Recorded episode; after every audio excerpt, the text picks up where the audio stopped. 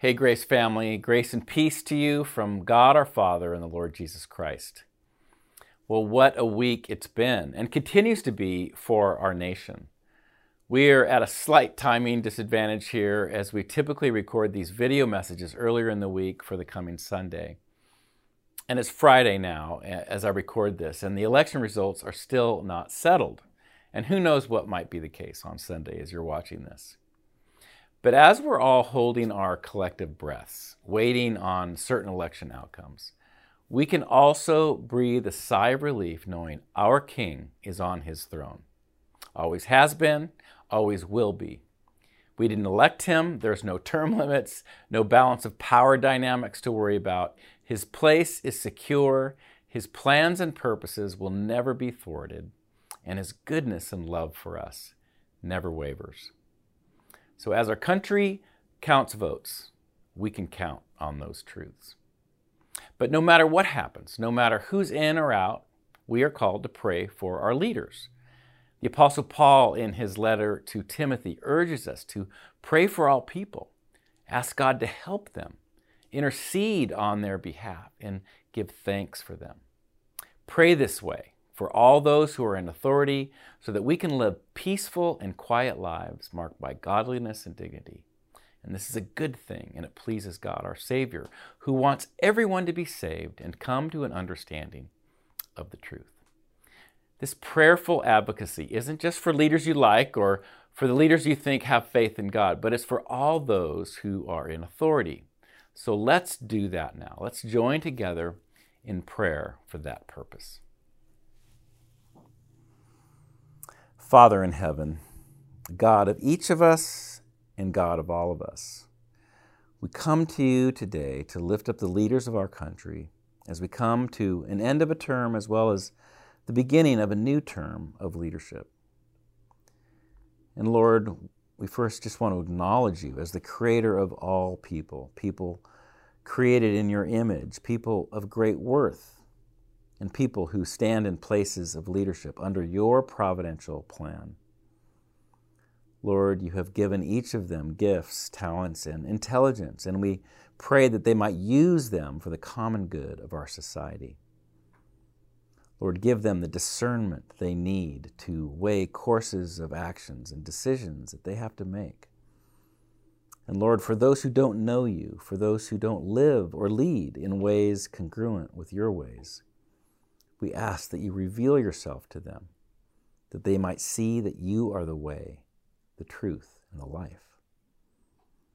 And help us as people to be continually in prayer for our country and our leaders, always seeking the greater good and well being of others through our words and actions, and not just towards those we agree with, but for those we don't. And may we draw strength from what unites us instead of dwelling on what divides us. And may we be a witness to a watching world by the quality of our love for our neighbor. And as always, may your will be done here on earth as it is in heaven. In Christ's name we pray this. Amen.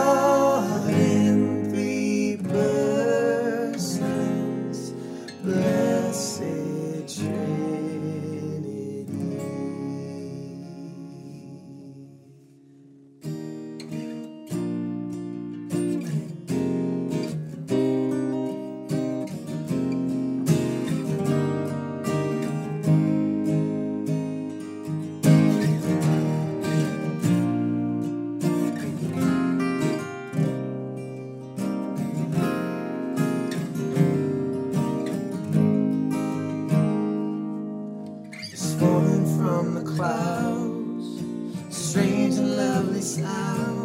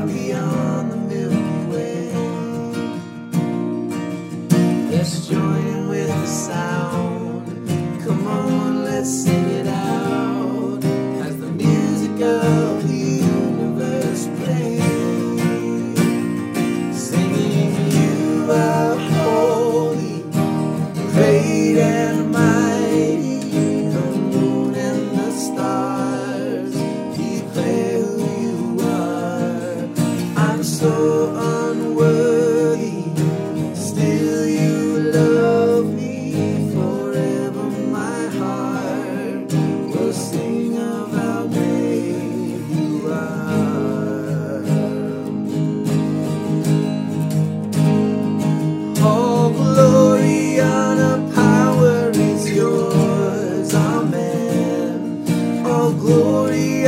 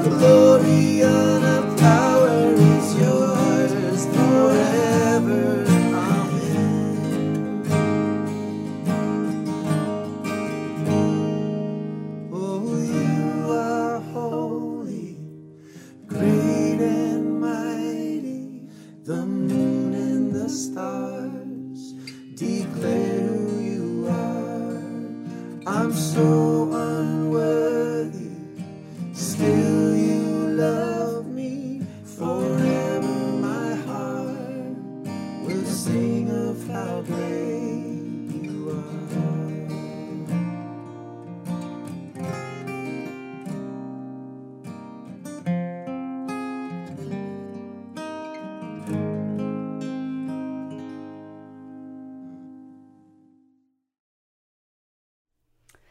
As we continue our study in the book of Ephesians, we'll be looking at the same passage as last week, which is Ephesians 2 11 through 22. Therefore, remember that formerly, you who are Gentiles by birth and called uncircumcised by those who call themselves the circumcision, that done in the body by the hands of men, remember at the time that you were separate from Christ, excluded from citizenship in Israel, and foreigners to the covenants of the promise, without hope and without God in the world. But now in Christ Jesus, you who were once far away have been brought near through the blood of Christ. For he himself is our peace, who has made the two one and has destroyed the barrier, the dividing wall of hostility, by abolishing in his flesh the law with its commandments and regulations. His purpose was to create in himself one new humanity out of the two, thus making peace and in this one body to reconcile both of them to God through the cross, by which he put to death their hostility. He came and preached peace to you who were far away, and peace to those who were near. For through him we both have access to the Father by one Spirit. Consequently, you are no longer foreigners and aliens, but fellow citizens with God's people and members of God's household built on the foundation of the apostles and prophets, with Christ Jesus himself as the chief cornerstone. In him, the whole building is joined together and rises to become a holy people in the Lord. And in him, you too are being built together to become a dwelling in which God lives by his Spirit. This is the word of the Lord. Good morning. Well, it's been a big week in our nation.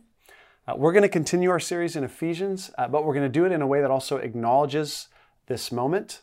And we're in the same passage as last week, and, and I hope this passage can ground us uh, with this reminder of, of what God is most up to in the world today in a way that, that shapes how we experience elections, uh, election results, and anything like that. And just full disclosure, I'm recording this at a time when the results are very much in, up in the air, and they may still be up in the air when you watch this. But what's good is what I have to say uh, has nothing to do with who ends up winning.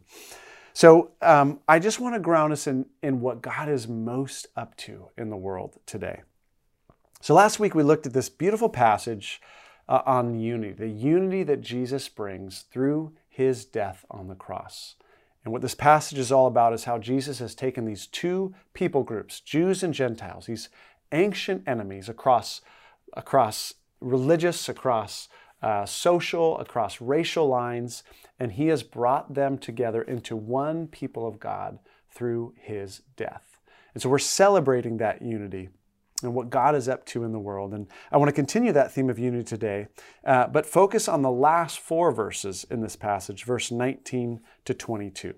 And there's two images that I want to fix our eyes on in terms of what God is up to in the world today. So the first image, uh, both images come in verse 19. The first image is this image of fellow citizens. Let me read verse 19. Consequently, you are no longer foreigners and strangers but fellow citizens with God's people. I thought it was interesting that we're hearing the language of citizens during an election week. Um, but what God is up to is He is forming a new nation. And its citizenry is composed of what my translation says God's people.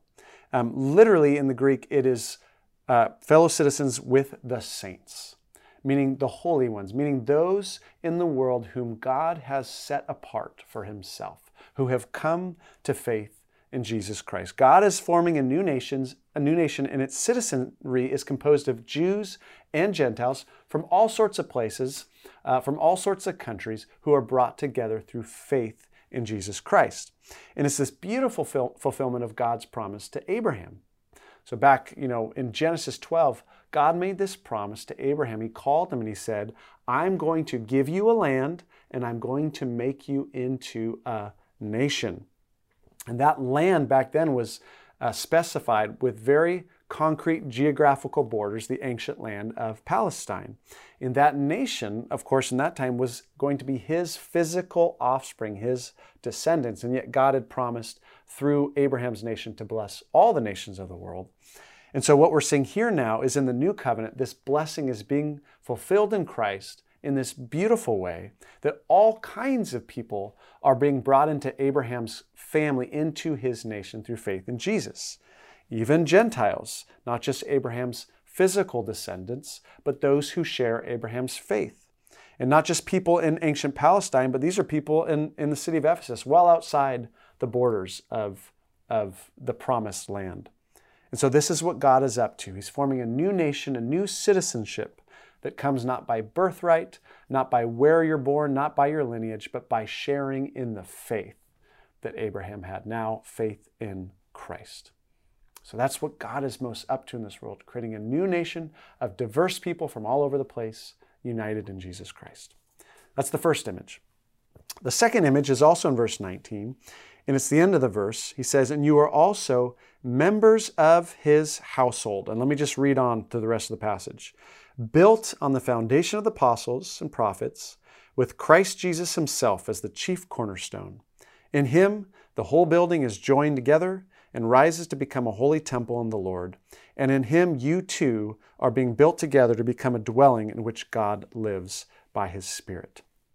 So the image is you're members of God's household, and he's talking about a building that ends up being a temple.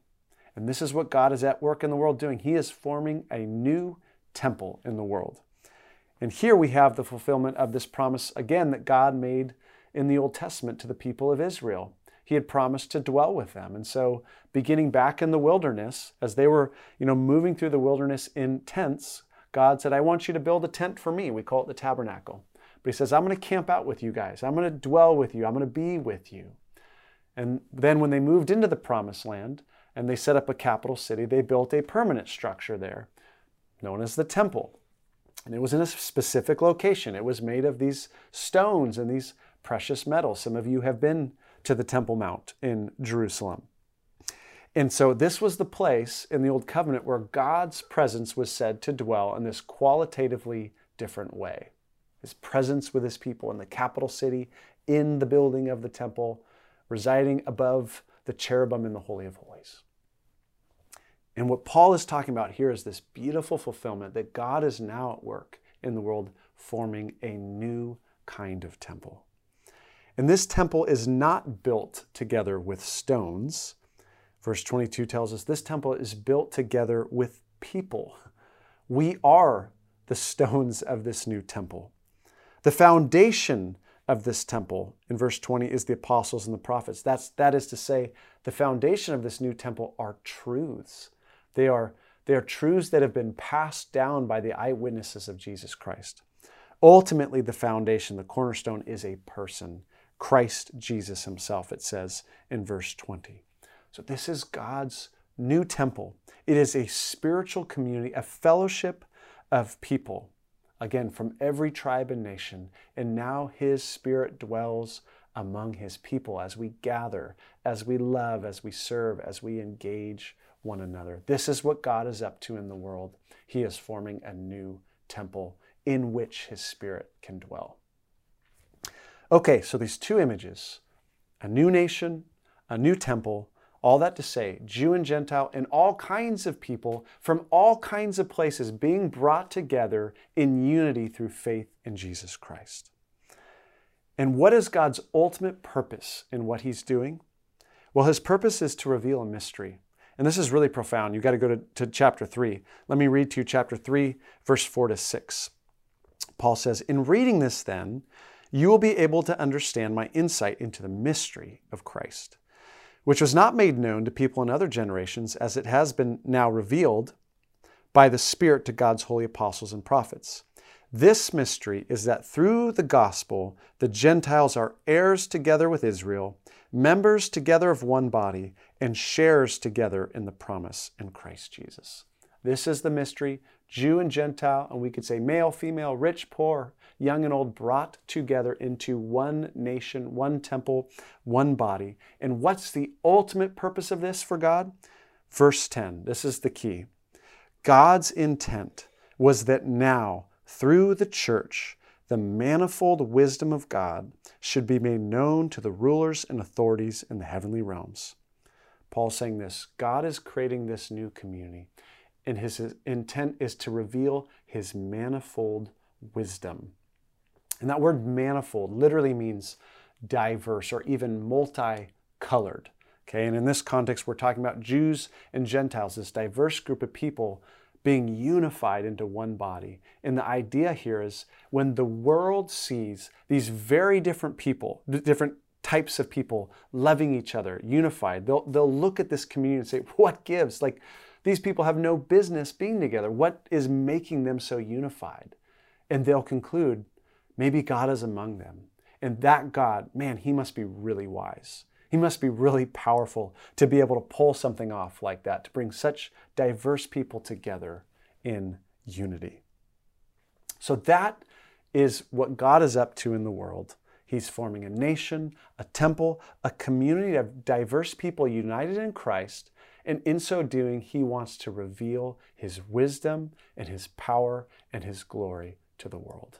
That is the primary thing God is up to in the world today. Okay, so in light of that, how does that help us in terms of how we sit with an election like this one or, or any election, really?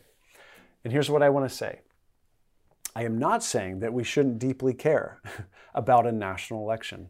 I am not saying that God doesn't deeply care about a national election. I just said God is most at work through his church. That is his plan, as this new community. But it is also clear in Scripture that God is at work among the nations. Let me give you a couple verses. Psalm 22, God rules all the nations. Psalm 66, his eyes keep watch on the nations. Job 12, he builds up nations and he destroys them. He expands nations and he abandons them. Daniel 2, he changes times and seasons. He sets up kings and deposes them. All that to say, God is at work in the course of national and political events within our nation and every nation. So, my point is not that we shouldn't care, that we shouldn't pray, that we shouldn't fight for what is going on in our nation. My point is this when we see the thing that God is most up to in the world, what that means is that all other allegiances, all other hopes, all other fears, all of those become right sized. They become rightly ordered. So our political celebrations become right sized, and our political disappointments become right sized. When elections go our way, we celebrate. When they don't, we grieve, we're disappointed. But all of that is placed within the larger context and the larger hope of the thing that God is most doing in the world, in this new nation, in this, this new temple, this new community that He is forming. So let me just tease this out a bit before I, before I close. Um, I'm going to make a statement that might sound kind of weird at, at first, but I think it'll make sense. So, Christianity is an incarnational religion. What I mean by that is, is we believe in the incarnation. We believe that there's a God who didn't just remain abstract, it didn't just remain a spiritual, abstract being somewhere out there, but he actually became incarnate in a specific man, in a specific culture, in a specific time, in a specific place. He became flesh in the person of Jesus Christ.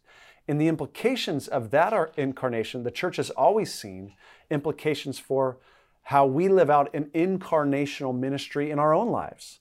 The fact is, we too, we're not disembodied people. We, we don't live out an abstract, disembodied faith, right? We have been placed in a particular body, in a particular culture, in a particular city, in a particular family, and to the point of this week, in a particular country. And those tangible details about our lives are not irrelevant. They're important to how we live out our lives. Okay, we've been placed in this family or this city or this country, and with that comes a specific responsibility to those things. And so there's an appropriate love that we should have for our country, an appropriate affection, an appropriate loyalty that we have for our country that we don't for other countries because this is our country, right? Because God placed us here and not somewhere else. And so what we do is two things. On the one hand, we work and we toil and we pray for the blessing of our country, America. right? We work and toil and pray for its peace and its flourishing, for the common good of its citizens. Uh, we do that through the political process. We, we vote, we cast our votes, and we let our biblical values, our biblical worldview shape how we vote because we have a vision for human flourishing that the Bible gives us that informs many of the ways that we vote that tells us here's how human societies will flourish, here's how they won't. So without apology, we vote, we vote according to our Christian convictions. Um, we work and toil and pray to create culture in the various arenas that God has given us authority over.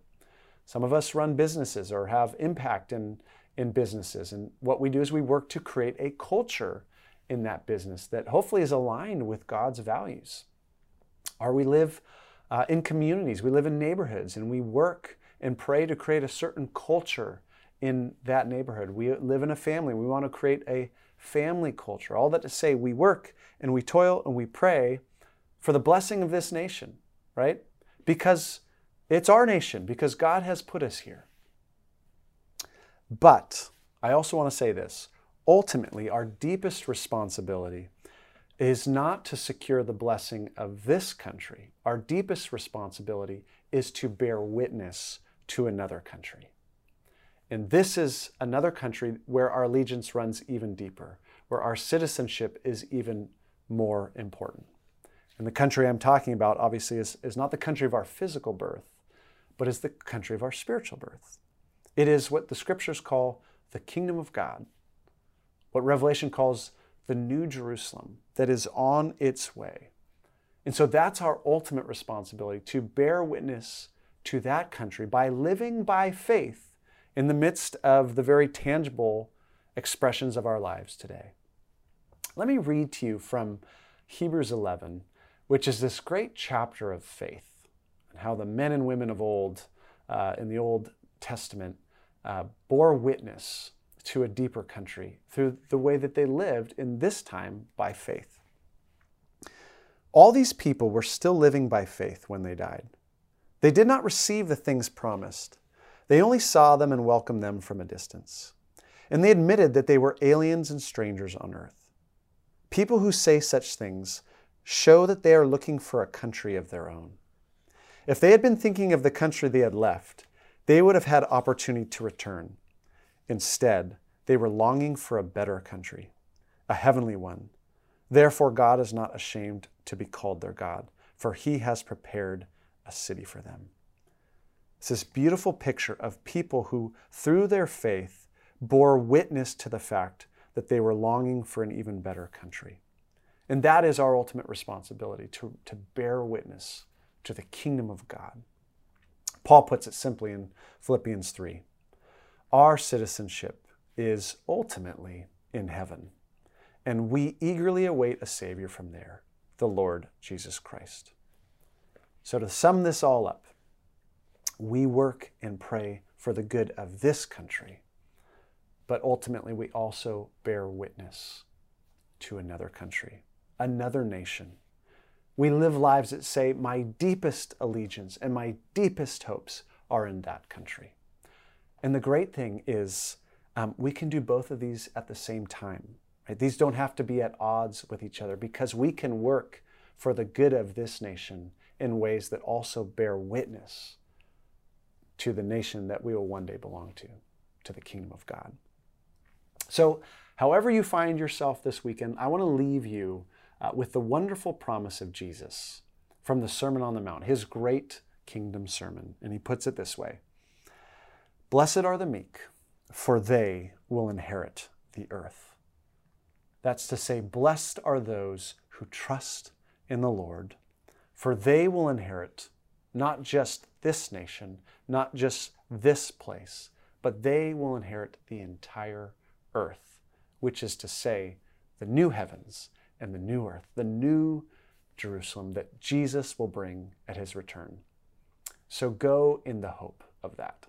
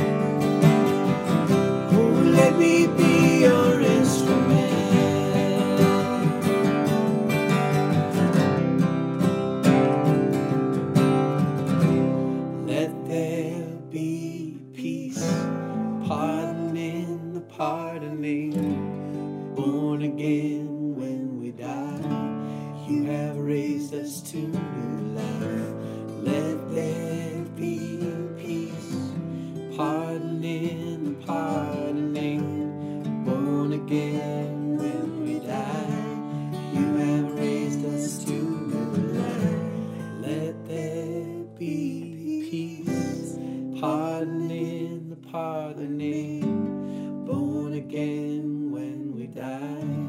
You have raised us to new life. Yes.